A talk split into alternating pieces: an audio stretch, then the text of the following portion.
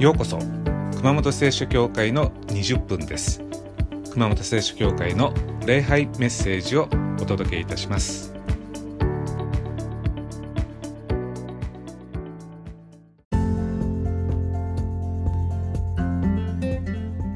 はい、今日もよろしくお願いいたします。生き物の中で約束できるのは人間だけです。なぜかというと、まず人間だけが未来を考えることができるからです。一番賢い霊長類でも20分先のことしか考えられません。で、先のことが考えられないなら約束できません。でも人間には限界がありません。人間は何兆年先のことまでも考えることができます。だから約束できます。人間だけがまたブレないで行動することができます。動物っていうのは他にやりたいことが目についたりしたら、例えば餌とかが目に入ったら今やろうとしてることをやめてこう餌に飛びついたりするわけです。あるいはやる気がなくなったりやめたりするわけです。でも人間だけがやり通します。こう約束を守れるかどうかで、その人がどれだけ人間か、あるいはどれだけ動物から遠いかが分かります。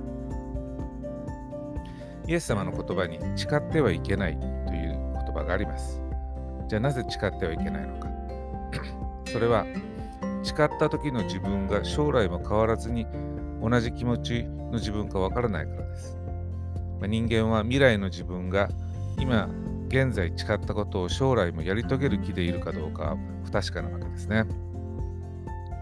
で、逆に言いますと、ある人が信頼できるか信頼できないかは変わるか変わらないか、つまり今言ったことを将来都合が悪くなっても変えたりしないと思えるからこそ、その人を信頼できるわけです。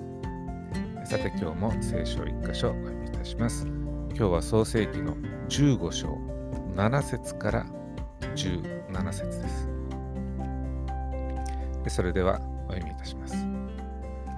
また彼に仰せられた。私はこの地をあなたの所有としてあなたに与えるために、カルデア人のウルからあなたを連れ出した主である。彼は申し上げた。神よ、主よ、それが私の所有であることをどのようにして知ることができましょうか。すると彼に仰せられた。私のところに3歳の雌牛と3歳の雌ヤギと3歳のお羊と山鳩とそのひなを持ってきなさい。彼はそれら全部を持ってきて、それらを真っ二つに切り裂き、その半分を互いに向かい合わせにした。しかし鳥は切り裂かなかった。猛禽がその死体の上に降りてきたので、アブラムはそれらを追い払った。日が沈みかかった頃、深い眠りがアブラムを襲った。そして見よ、ひどい暗黒の恐怖が彼を襲った。そこでアブラムに仰せがあった。あなたはこのことをよく知っていなさい。あなたの子孫は自分たちのものでない国で希留者となり、彼らは奴隷とされ、400年の間苦しめられよう。しかし彼らの仕えるその国民を私が裁き、その後彼らは多くの財産を持ってそこから出るようになる。あなた自身は平安のうちにあなたの先祖のもとに行き、長寿を全うして葬られよう。そして4代目の者たちがここに戻ってくる。それはエモリ人のトガがその時までに満ちることはないからである。さて日は沈み、暗闇になった時、その時煙の立つかまどと燃えている松明があの切り裂かれたものの間を通り過ぎた。神は変わらずに約束を守るお方です。だから人は神を敬います。神の意志は変わりません。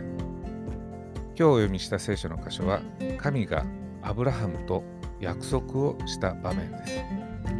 この頃はアブラハムはまだアブラムと呼ばれていました。神はアブラハムに約束の地を与えると約束したわけですね。そこでアブラハムが質問します。それが8節です。本当ですか神様、約束を必ず守ってくださるんですか？途中で気が変わりませんか？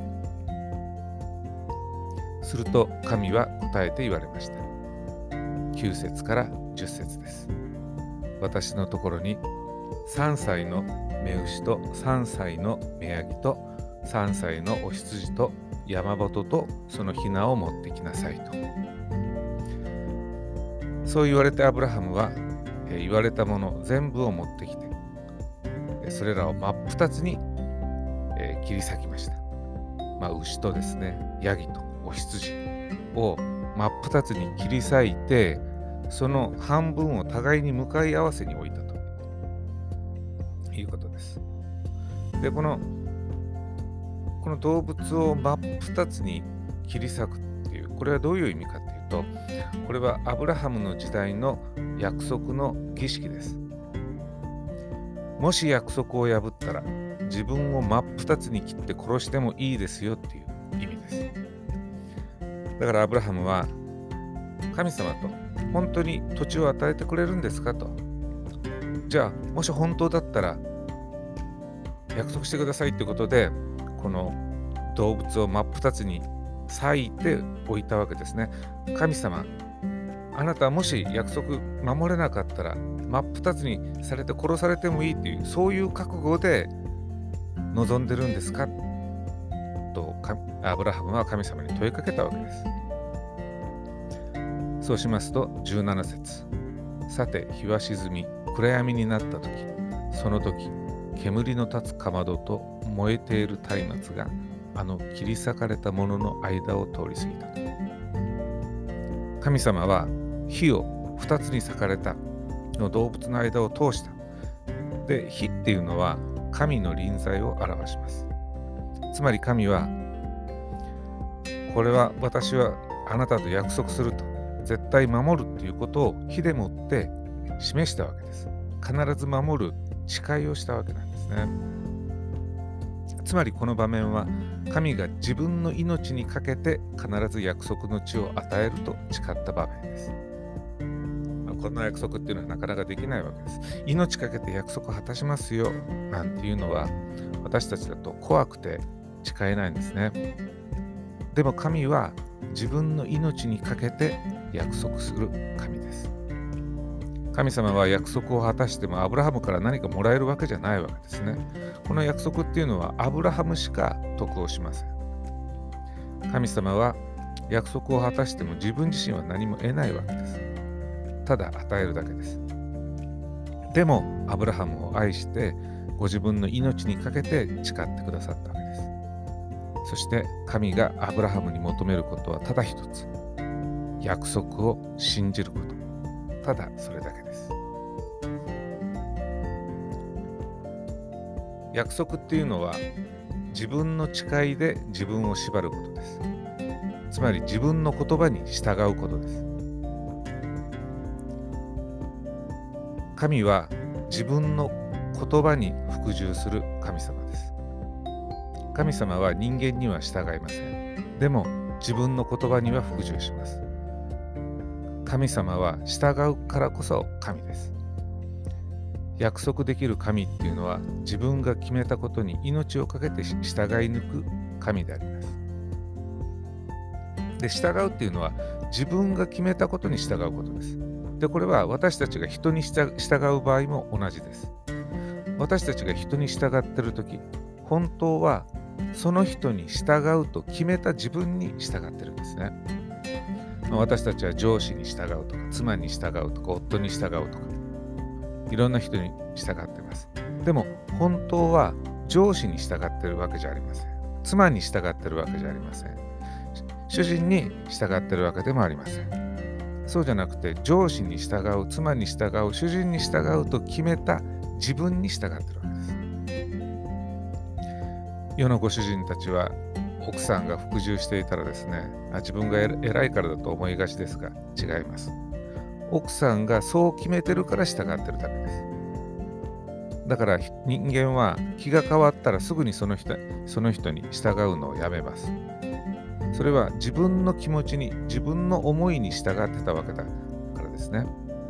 だから服従するって聞くと、誰か他の人に従うというイメージがありますけれども、実際はそうじゃありません。自分が決めたことをやりに行くという意味です。ですから服従っていうのは意志の強さ、やり抜く強さです。だから神様に服従すると言ったら、いかにもなんか自分が弱いように聞こえますが、実際は逆です。神に従うと決めた自分に従う意志の強さ、これが神に服従するということです。決意っていうのは自分と約束できるかどうか、自分との約束を守れるかどうかということです。自分がした約束、自分の言葉に従う人にはサプライズがありません。信頼できる人っていうのはサプライズがない人のことです。周りの人がですね、この人こんな人だったのっていう驚きがない人のことです。どんな場面でも、いい時でも悪い時でも、この人はこのままのはずだ、今も昔も将来もこの人はこのままだと思える人が人から信頼されている人です。こういう人っていうのは裏切らない、この人は嘘をつかない、この人はずるしないっていうことですね。そして周りの人の期待通りに裏切らない、嘘をつかない、ずるしない、つまりサプライズがないということです。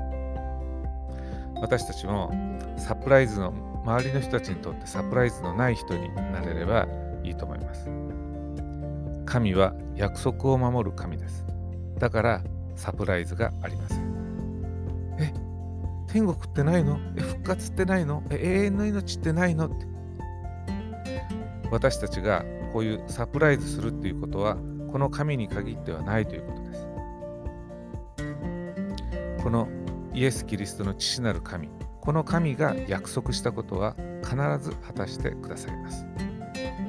そういうわけで、皆さん信仰をしっかり抱いて、神が約束してくださったものに目を向けて、脇目も振らずに歩んでいきましょう。